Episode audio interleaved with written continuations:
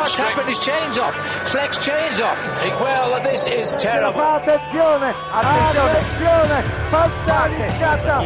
Pozor! Tady máme Krise Fruma bez kola. Muž ve žlutém ježí bez kola. Just going along. Oh, and here we go. Get across if you can because the 713 to Paris is just about to stop the peloton. Dobrý den, vítáme vás u dalšího dílu našeho podcastu Velo Focus o novinkách nejen české, ale i světové cyklistiky. Tentokrát se budeme zabývat hlavně probíhajícím Girem d'Italia. Ohlédneme se za prvními dvěma týdny závodu a zaměříme se na to, co nás čeká v týdnu závěrečném. Zastavíme se u třech českých zástupců a poslechneme si reakce jednoho z nich, Michala Šlégla. V druhé části podcastu si také připomeneme světový pohár horských kol v Novém městě. Ve studiu vítám Marka Matějku z webu roadcycling.cz. Ahoj. Ahoj. A Jirku Kalembu s Vojtou Jírovcem z webu čtsport.cz. Ahoj. Ahoj. Giro má za sebou první dva týdny a hlavní zprávou je výtečná forma Toma Dumolina, který vede průběžné pořadí o dvě minuty a 41 vteřin. Marku, čekal jsi, že dokáže být takhle dobrý v kopcích? Plně takhle dobrý asi ne, protože myslím, že to nečekal ani sám Tom Dumoulin, že bude takhle dobrý kouší svou první Grand Tour na celkový výsledek. Vlastně před dvěma lety na Vueltě zajel taky dobrý výsledek, ale tam to bylo spíš překvapení, nechtěl vlastně o to usilovat. Myslím si, že hodně zhubil, nikdy takhle dřív nejezdil na vysokohorská soustředění. Myslím, že to se hodně projevuje. Je evidentně velký talent, no, je to takový typ Miguel Indurain nebo, nebo Bradley Wiggins, takže ten potenciál má asi hodně velký. Já, jak jsi zmiňoval tu Vueltu 2015, myslím, že to byla devátá etapa, kdy dokonce krásně porazil Krise Fruma a naznačil, že opravdu by mohl eh, myslet eh, klidně na hodně dobrá umístění vůbec v Grand Tour. On vlastně o to prvenství tehdy přišel ve 20. etapě, kdy mu úplně došlo, propadl se na šesté místo a jsem sám zvědav, jak si poradí s tím posledním týdnem, jestli to pro ně bude taková zkušenost, že si, eh, protože ten profil, to, co čeká peloton, je opravdu hodně těžké, tak sám jsem zvědav, jak to jeho nastavení po téhle té zkušenosti do toho posledního týdne bude a jestli to dokáže zkrátka dovést do Milána. No. To je asi ten hlavní strašák, to, že mu jeden den dojde a ztratí, nevím, tomu třeba 10 minut. On se tomu to takhle povedlo na té Vueltě, ale myslím si, že se od té doby vlastně dost posunul, jako je to o rok a půl dál a myslím, že s tím tím musel počítat a připravil se na to. Kde podle tebe, Marku, leží Dumoulinovi slabiny? Myslím si, že to je hlavně tým. Přišel o vlastně asi nejlepšího vrchaře, který měl o Vilka Kellermana, který spadl společně s Tomasem a Landou pod Blockhausem. Potom je to i ta neskušenost. Jede poprvé tu Grand Tour na celkový výsledek může, může ztratit v jedné etapě hodně času, ale celkově za to si myslím, že, že má úplně všechno ve svých rukou a, a že by musel prostě hodně ztratit, aby o to přišel. No, každopádně to, co provedl s Quintánou, který opravdu se snažil ze všech sil a šel do toho naplno a on vlastně ten jeho únik jednak dotáhl sám a pak ještě tu etapu vyhrál, tak to prostě ukazuje, že je opravdu velmi silný samozřejmě znovu se vracím k tomu, ty, ty profily těch dalších etap a ty slavné vrcholy Stelvio, Mortirolo, tak eh, samozřejmě prověří ještě víc, ale je na tom jako hodně dobře. No. Na druhou stranu se musí říct, že vlastně všechny ty profily těch dosavadních etap mu hodně seděly, ty horské. O té etapě na Oropu se říkalo, že to je taková horská časovka, což pro ně je naprosto ideální. Teď ten třetí týden bude dost o něčem jiném, o hodně náročnější a já bych se bál třeba toho, že mu ty jednotlivé týmy budou nastupovat a on bude vzhledem k tomu, že ten jeho tým není tak silný, a někdy zůstane sám a prostě bude to muset všechno dojíždět sám a to, že se může jako nevyplatit. No. Takže v tomhle by byl skeptický. Na druhou stranu zatím ukazuje, že je ve výtečné formě a nebyl tam žádný náznak toho, že by mělo ztrácet, takže určitě uvidíme. Ještě. A samozřejmě vzpomeňme se na loňské Giro a Stevena Kruzvajka, ono těch momentů při sjezdech eh, a odložených motorkách může přijít jako spousta. Eh, já bych to už vůbec kvůli tomu, že spoustu let se hovoří o tom, jak dlouho vůbec nizozemská cyklistika čeká na vítěze Grand Tour, už to bude snad 40 let, mám takový pocit, takže i z tohohle důvodu bych eh, mu to přál, by to dotáhl, ale ten poslední týden ještě nabízí strašně moc momentů, které to můžou celé přesypat. Jak jsou na tom Vojto ostatní favorité? No v současnosti vlastně o to vítězství reálně asi můžou usilovat čtyři. Když eh, řekneme, že druhý je Quintana, třetí Pino, čtvrtý Nibali, který ztrácí asi 3,5 minuty, nebo skoro necelé 4 minuty na Dumlina. Takže myslím, že tyhle ty čtyři můžou reálně ještě usilovat o vítězství. Nibali ten je vždycky velmi silný v tom třetím týdnu, ukázal to už vlastně loni, že jo, kdy to dohonil úplně jako ze ztracené pozice. Pinot, já si myslím, že bude dobrý v kopcích, když měl nějaké slabší dny, ta časovka se mu vůbec nepovedla, jak si asi představoval a i na Europě ztrácel, ale myslím si, že ještě půjde nahoru a Quintana má nejsilnější tým, to je obrovská devíza. Ty může dovolit prostě poslat eh, dva závodníky dopředu a ty na něho někde počkají, on to dojede, prostě v tom má obrovskou sílu. Uvidíme, no, myslím si, že i to, jak se vlastně pokouší o eh, ten double, takže by mohl mít v tom třetím týdnu vlastně velkou sílu, protože s tím tím musel počítat, no. Takže myslím si, že je to ještě otevřené, i když ten náskok do Mulinov se jeví jako už eh, skoro vyhraný, no. Já si teda myslím, že Nibali s eh, Pinotem už pojedou spíš tak jakoby na pódium, že už moc nevěří tomu, že by mohli vyhrát, ale Quintana ten určitě nic jiného než vítězství nechce, takže ten bude určitě nastupovat hodně. Podobu Jira hodně ovlivnila událost z deváté etapy, kdy se rozplynuly naděje Granta Tomase. Jak ty si věřil britskému cyklistovi Jirko?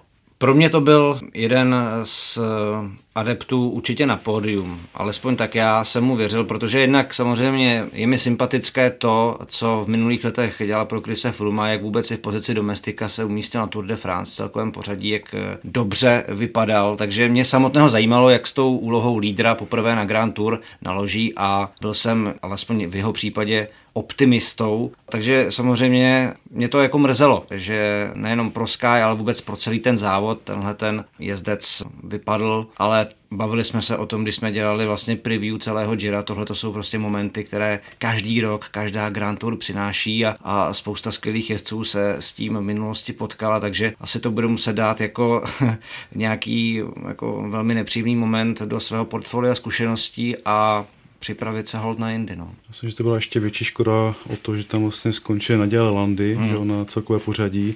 Yates tam taky hodně ztratil a jak Marek říkal, Velko Kelderman si tam zlomil ten prst a musel skončit, takže hlavní pomocník Dumulina v kopcích eh, se kvůli tomuhle vyřadil. No. Takže je to vlastně velká taková jako sportovní tragédie, že z toho to stalo. No. Vojto, co říkáš na nelichotivou italskou bilanci? Poprvé v celé historii Gira totiž nemá pořadatelská země tak dlouhou dobu žádný etapový triumf. Eh, je to pravda, máme eh, stý ročník a vůbec poprvé se stalo, že v těch prvních 15 etapách nebylo žádné italské vítězství, že vlastně o to to je smutnější pro tu pořadatelskou zemi. Nicméně oni tam jako nějaké příležitosti měli, myslím, že byli čtyřikrát druhý, Marečko tam dvakrát prohrál s eh, Gaviriou těsně ve sprintu, takže nedá se říct, že by byli úplně jako takhle špatní, ale určitě to je zarážející, že mají takovýhle vlastně půst zrovna v tom jubilejním ročníku. No třeba v té teď poslední vlastně 15. etapě to tam také zkoušeli chtěli Italové, ale prostě Bob Jungels měl nejsilnější závěr. Jak říkal Vojta, no, nebylo to párkrát daleko od toho, aby ten triumf etapový měli, ale to je, prostě Giro je ta konkurence obrovská a ho na Itálii nikdo úplně nečeká s otevřenou náručí v cíle. Kdyby se Marku podíval na největší překvapení a zklamání Gira, tak eh, koho bys jmenoval? Tak já myslím, že největším překvapením je Dimulan jak dokáže v těch kopcích reagovat na nástupy, jak si to všechno v klidu hlídá a byl schopný vyhrát na Evropě eh, horský dojezd. Pro mě je teda překvapení hodně to, že Nairo Quintana není tak suverénní, protože před startem jsem si myslel, že je to vlastně úplně jasný, že vyhraje, že vyhraje Quintana. Ale je to jinak zatím, probíhá to pro něho o dost hůř i vzhledem k Tour de France, podle mě nečekal, že to bude mít takovou silnou opozici na Giro a teď se bude muset hodně unavovat, aby, aby vyhrál Giro a s tou Tour už to bude hodně složité. Větším zklamáním, no tak jsou to takový závodníci, kteří se připravovali cíleně hlavně na Giro a stejně nejsou moc schopni zajet. Hlavně TJ van Garderen, ten ale už jako několik let potvrzuje, že umí hlavně zklamat. Taky Steven Kruiswijk třeba je o dost horší, než bylo loni, když ta konkurence je asi o dost těžší. Já bych určitě souhlasil s tím Fangarderenem. No. Jako už se ani nedá říct, že to je zklamání, vlastně už to je takový něco, na co jsme se jako zvykli. To byl vlastně velká naděje té americké cyklistiky, dvakrát pátý na Tour de France, ale nedokázal to vůbec potvrdit v těch posledních letech a skoro je až otázkou, proč jako BMC ho třeba neskusí poslat na nějaký jako týdenní etapák s nějakou další časovkou, kde by měl jako reálnou šanci být třeba na pódium i to vyhrát. Tady je vidět, že prostě se trápí a když eh, jde skutečně do tuhého, tak prostě nestačí těm nejlepším na těch Grand Tour. Trochu v pozadí zůstává pozitivní test dvou domácích závodníků, Stefana Piraciho a Nikoli Rufoneho, ke kterému došlo ještě před startem Gira. Nad jejich stájí Bardiány se ale stále vznáší hrozba vyloučení ze závodu. Může k ní nakonec opravdu dojít, Vojto? No je to tak, je to ten samý případ, jako když jsme tady minule řešil Elkov Autor, vlastně když dva závodníci jednoho týmu mají během 12 měsíců pozitivní test, tak dochází k té suspendaci, která může být od 15 do 45 dnů. Uvidíme, no, musí tam zase ta disciplinární komise. Nevíme, jestli se to stane ještě během toho posledního týdne. Asi nikdo nemá úplně zájem na to, aby jedna ze dvou italských stájí na tom Giro vlastně jela domů kvůli tomuhle. Nicméně ten problém je v tom, že oni měli pozitivní test na růstové hormony ještě před Girem. Oba absolvovali eh, tu týmovou prezentaci a pak se dozvěděli tu zprávu, takže museli jet domů. Eh, je třeba si říct, že to vlastně nejsou žádní bezejmení jezdci. Jo. Piraci tady etapu, byl to vlastně král vrchařů jednoho ročníku. Rufone zase před několika týdny vyhrál v Chorvatsku dvě etapy, vlastně to je ten závod, kde Jan Hirt s Michalem Šleglem tak, tak zářili. Já jsem si u tohohle vzpomněl hlavně na to, jak tady vlastně Tomáš Kohout minule říkal, že úplně rozumí tomu, proč tam těch italských stát je tak málo, právě kvůli těm, těm dopingovým skandálům, tak tady se to potvrdilo u, u těch Bardiány. V závodě stále pokračuje trojce českých cyklistů, zatímco Jana Bartu trápily zdravotní problémy. Jan Hirt a Michal Šlégl pokračují na své první Grand Tour bez větších obtíží. Co, Jirko, říkáš na jejich výkony? Když to vezmeme od konce těch nejaktuálnějších etap, tak Jan Hirt se dokázal držet s těmi nejlepšími na Evropě, skončil 12. což bylo jeho nejlepší umístění zatím. Není to samozřejmě jednoduché. První Grand Tour je ohromnou zkušeností. Dokážu si představit, že tam té stáji musí být určitá nervozita, i když od nich nikdo nic úplně neočekává, ale určitě oni sami by se chtěli trošičku jako zviditelnit, když už tam startují. A já Osobně třeba zase jsem optimistou v tom, že v tom posledním týdnu Jan Hirt ještě bude mít šanci se třeba někde ukázat a být vidět. Neříkám, že by měl vyhrát etapu, ale určitě by mohli být vidět v těch kopcích, což je prostě jeho parketa. Michal Schlegel je v první desítce hm, hodnocení jezdců do, nebo mladých jezdců do 25 let. Devátý, myslím. Devátá, devátá pozice, takže to také není úplně k zahození a hlavně, jak říkám, je to, je to prostě pro ně velká zkušenost, velký vklad pro jejich budoucí závodění a neřekl bych, že úplně vyloženě zklamal, samozřejmě Jan Hirt možná z začátku začal rychle ztrácet ty etapy, kde se dalo dojíždět pohromadě, tak tam už nabíral vteřiny, takže teď je to spíš o nějakém jeho výraznějším momentu, náznak tam byl na Oropě, jak jsem říkal, 12. místo a věřme mu do posledního týdne. Já jsem vlastně docela spokojený s tím, jak jde, nebo jako jsem rád za to, že on je vlastně 18. Když eh, jsme se ho ptali minule, tak říkal, že to 15, 20 by byl jeho cíl, plus pokusit se o tu etapu, což se ještě pořád vlastně může stát. Ten třetí týden je velká neznámá i pro něj, že to on nemůže vidět, jak, jak se tam bude cítit, ale myslím si, že mu to mělo sedět. A když jsem se díval na to průběžné pořadí, tak on je první eh, z jezdců, kteří jedou poprvé Grand Tour, kteří debitují na, na Grand Tour, takže už jenom tohle je docela jako úspěch. Já si myslím, že jako je úspěch i to, že vlastně nejlepší z těch pozvaných týmů, z závodní těch pozvaných týmů. A z začátku měl takový jakoby, problém s tím, že tým ho nechal jezdit si po pelotonu, jak chtěl a on prostě jezdí zezadu. Ten pohyb v pelotonu nemá dobrý, takže zbytečně ztrácel, myslím si, že i třeba na té etně musel si přeskakovat závodníky, kteří odpadali a ztrácel tím síly. Teď už i na té Oropě se ho CCC tým snažil vyvést dopředu, on byl víc vepředu a, a skončil tam vysoko, takže je jasné, že i, i ta podpora toho týmu bude pro něho potřeba. Poslechněme si teď přímo reakce Michala Šlégla, pořízené během posledního volného dne letošního Gira. Michale, pro tebe to je první Grand Tour, tak co tě zatím nejvíc překvapilo? No, nejvíc mě překvapily sjezdy. To, jakým se tady jezdí tempem ve sjezdu, jak se to tady natáhne a to je možná i trochu těžší někdy než do kopce. To. A jinak samozřejmě ty lidi mají obrovskou výkonnost, jezdí se hodně tvrdě a je potřeba už vynaložit spousta síly jenom na to přežití v balíku. No. Takže pro mě to tady je každým dnem velká zkušenost a jsem rád za každý další den, který tady můžu být a snad se mi podaří někde uvyset nějakou tu lepší skupinu s těma lídrama dvojkovýma nebo takovýma lidma. Byl bych za to moc vděčný, ale ještě uvidíme, co teď prv to tělem udělá v tomhle třetím týdnu. A který moment pro tebe byl nejtěžší? Měl jsi nějakou vážnou krizi? No, nejtěžší byly ty první dny. Přijel jsem takový odpočatý semka, že jsem si dal po Chorvatsku větší asi oraz, než, nebo chtěl jsem si trochu víc odpočnout a tak jsem objížděl ve vytrvalosti tréninky a pak to byl malinko šok první etapu a nějak ty až do té etny to bylo spíš takový, že jsem se připadal možná i hůř než tečka, víc takový unavený a zdrcený z toho tempa. Do toho bylo velký vedro a tam jsem si asi zažíval trochu krize, že mi ty nohy úplně nejeli tak, jak bych si představoval a trochu jsem trpěl, ale teď už je to každým dnem lepší a lepší, zároveň ty lidi jsou víc unavený a je tam trochu víc prostoru v tom boji o pozici vepředu. Není to tak těžké, jak na začátku, řekl bych. Jaká je nálada v týmu? Přece jen zatím se nepodařilo splnit ten hlavní cíl a vyhrát etapu. To byl určitě hlavní cíl, ale zároveň jako je to přece jenom velký závod, kde všichni počítají s tím, že to není vůbec lehký vyhrát tady etapu a potřebuje k tomu člověk i spoustu toho štěstí. Nejde tady jenom o ten samotný výkon. Ještě když je člověk v tom menším týmu pro kontinentálním, tak si myslím, že to je daleko víc těžší celkovým tím bojem opozici a tak, ale ukázali jsme se dost, dosti únicích. Časovka se nám povedla, kde Jan Tretník byl, byl do desítky, ale pak myslím, že dostal nějakou pokutu za to, že chvilku následoval Kyrienku a myslím, že byl jedenáctý, teď se nejsem jistý, takže to už je taky úspěch pro náš tým a sbíráme zatím takový ty menší, takže si myslím, že je i vedení spokojený, dokonce hodně spokojený s Janem Hirtem, který je teď celkově na tom parádně, tak to určitě je všechno dobrý takhle.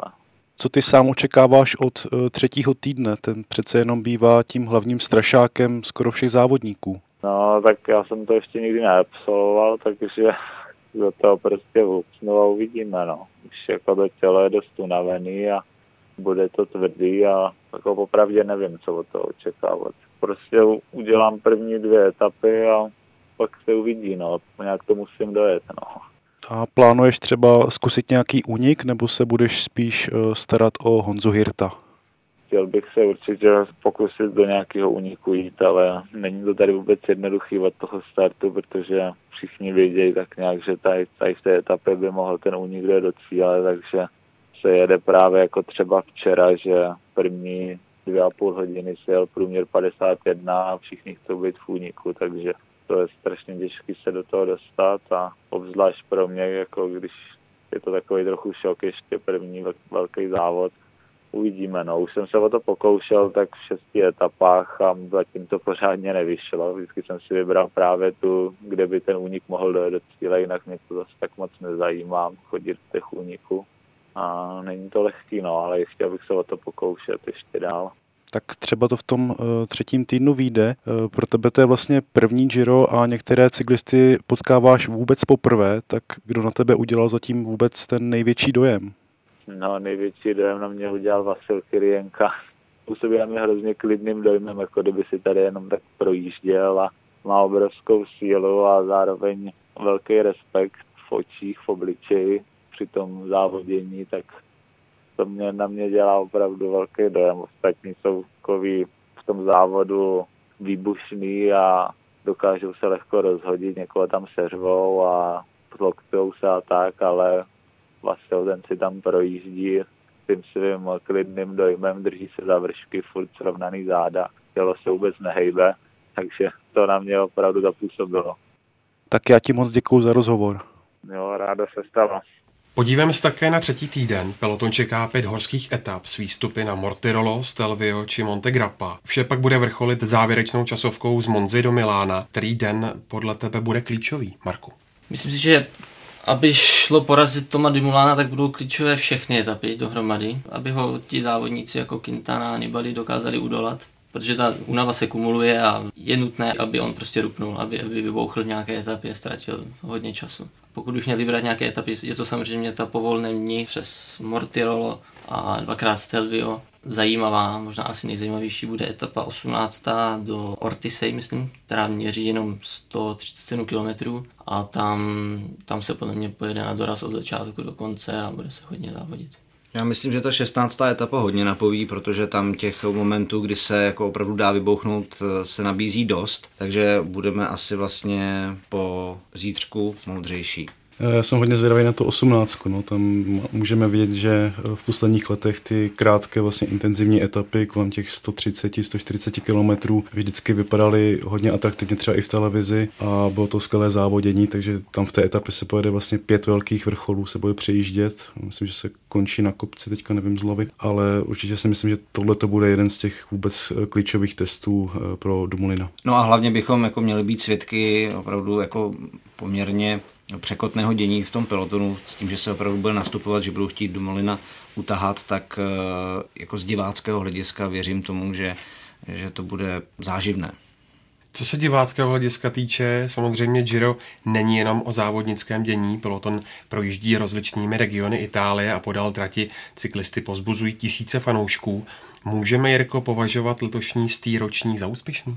Záleží, z jakého pohledu se na to podíváme. Pokud jsme fanoušky italské cyklistiky, tak eh, se vracíme k tomu, že Italové ještě nemají teplé vítězství, takže tam to asi ještě úplně by se nedalo říct, že to je na 100%. Nicméně, a také úplně eh, neplatí to, že by podél všech částí, všech etap byly tisícové zástupy, ale já jako fanoušek Itálie, jako země, kterou jsem projel od severu až na Sicílii, tak eh, z těch záběrů, které nám byly nabízeny, tak bych řekl, že prostě jako malebnost tohoto ročníku, co se týče té, té vizuální stránky se opravdu povedla, že tam ta ambice udělat to mimořádné od italských organizátorů je naplněna, eh, ať už se týče Sardinie, Sicílie, Etny a teď toho průjezdu prostě tou Itálií eh, nahoru. Takže mm, jako z téhle stránky bych byl spokojený, tam všude růžová, je tam, jsou tam ty stovky v každé etapě, nějaký odkaz a nějaká taková ta eh, invence a la Tour de France, kde jsme na tohle jako velmi zvyklí, tak, tak tam je. Takže z tohohle pohledu já bych řekl, že asi ten stý ročník je jako velmi důstojný, velmi důstojná oslava. Mně se vlastně i líbí ten způsob, jakým vlastně oslavují tu svoji cyklistickou minulost. Projíždělo se e, rodištěm Fausta Kopyho, pojede se přes Mortirolo, že jo, to je ten kopec Marka Pantányho a tak dále, takže i tohoto se mi vlastně na tom líbí. Co se týče třeba samotného začátku, to bylo fakt jako nádherné, jak dokázali vlastně spojit dva ostrovy a, a propojit to, takže za mě jako určitě velmi hezký zatím letošní Giro. Máte nějaký oblíbený moment letošního ročníku? No, tak mně se líbil třeba eh, Viktor Kampanerc, který eh, jel tu časovku eh, a rozepnul ten dres a potom měl tričko, kde pozval nějakou dívku na, na rande, za což teda byl potrestaný vlastně pak od UCI a nějakou peněžitou pokutou a i jeho tým nebyl moc nadšený, ale on v té časovce vlastně o nic se komu nešlo, že on nejede o žádné pořadí a tam spíš šetřil síly a dokonce prý se to povedlo a to rande se uskuteční, takže pro něj povedená etapa. Tak to je paráda potom, že jo, vlastně nemůžeme to zase brát úplně smrtelně vážně všechno.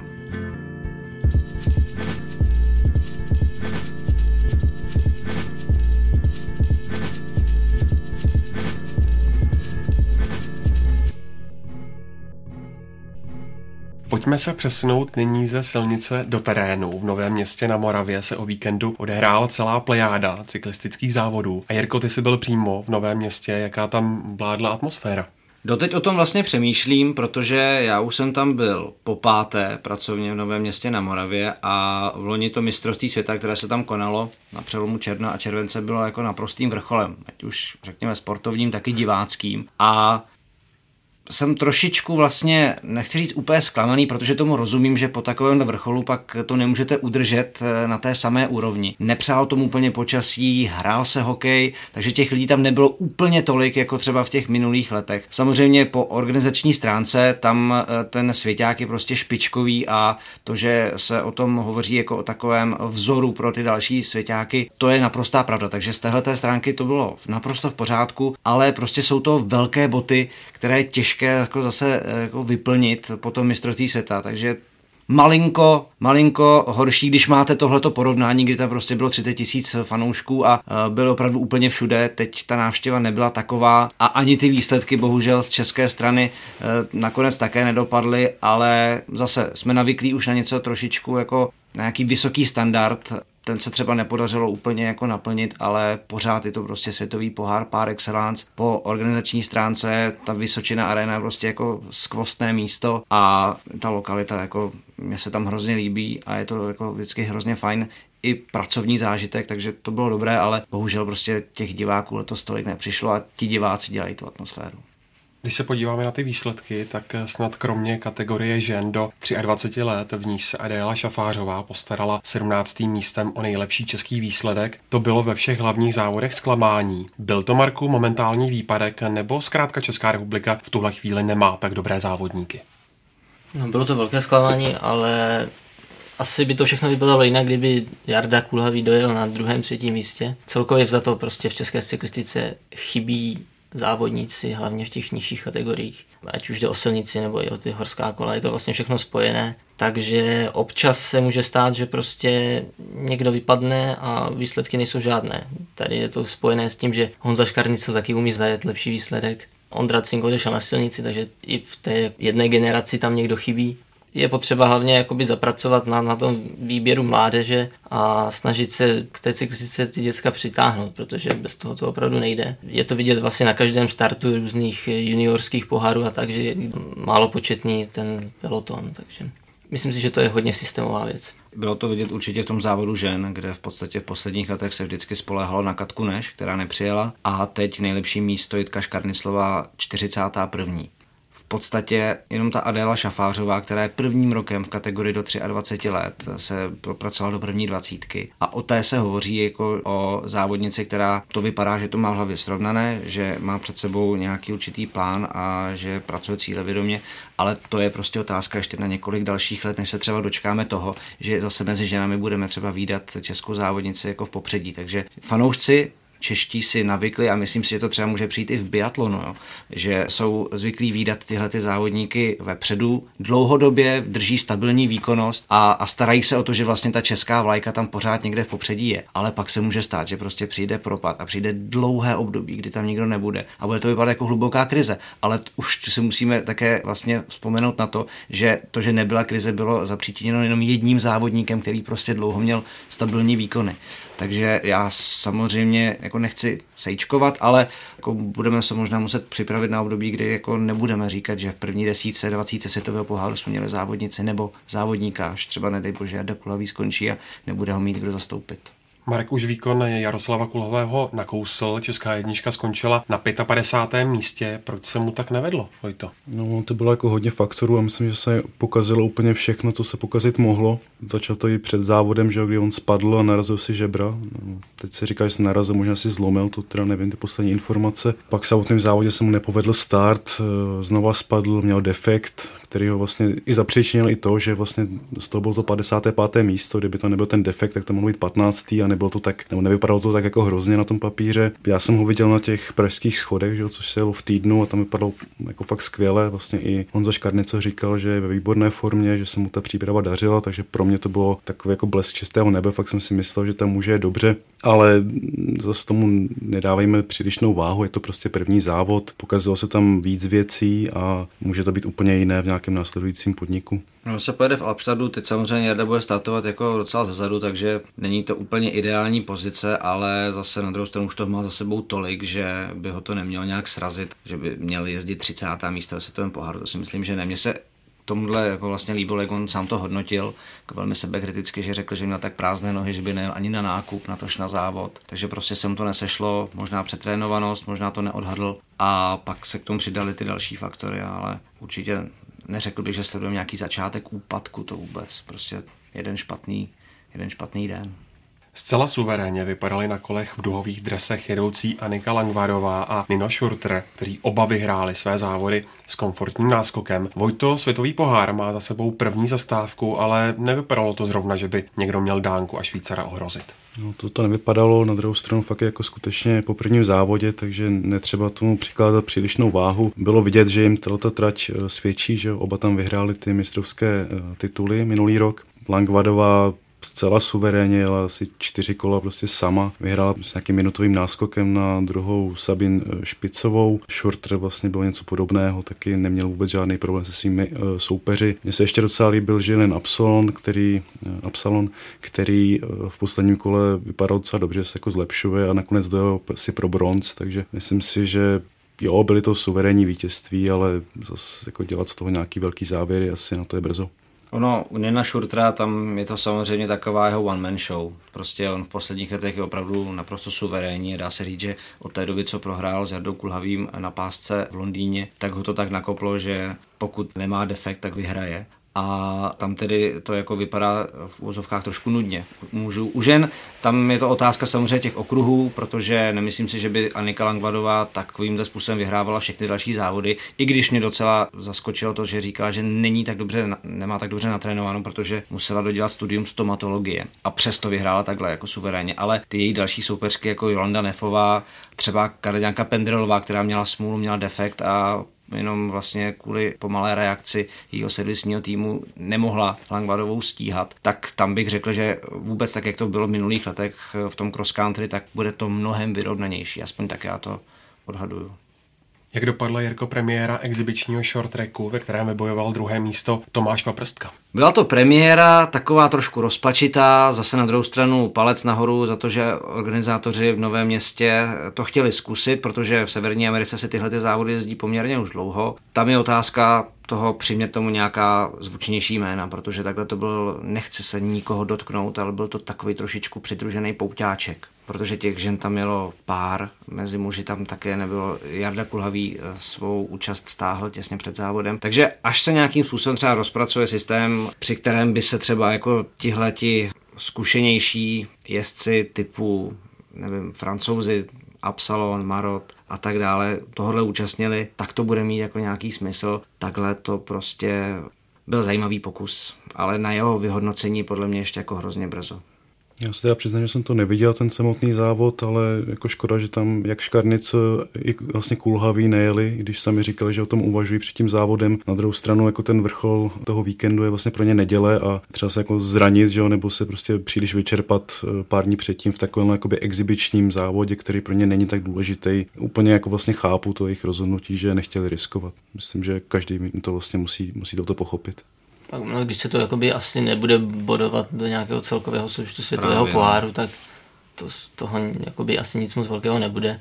Asi se snaží o jako nějakou jako kdyby biatlon navázat na ty úspěchy těchto, v těchto sportech, ale myslím si, že v zahraničí to zas takový ohlas nemá. Ono to už vlastně bylo podobné u toho sprintu eliminátoru, který byl také vlastně vyškrtnut z toho programu a přesně, jak zaznělo, jako musí UCI najít podle mě nějakou cestu systematickou, jak to ústrojně zapojit do toho, aby to mělo vůbec nějaký význam. Tak to je z dnešního Velofocus podcastu vše. Děkuji za účast, pánové, děkuji vám posluchačům za pozornost a přízeň a připomínám, že nás najdete na obvyklých adresách webu Sport.cz a taky na Soundcloudu, v iTunes a dalších podcastových aplikacích. Velmi nám pomůžete také zpětnou vazbou. Budeme rádi za každý váš dotaz, připomínku nebo komentář na sociálních sítích. No a můžete nám psát také na e-mail webčtsport.cz. Mějte se hezky a do příště naslyšenou.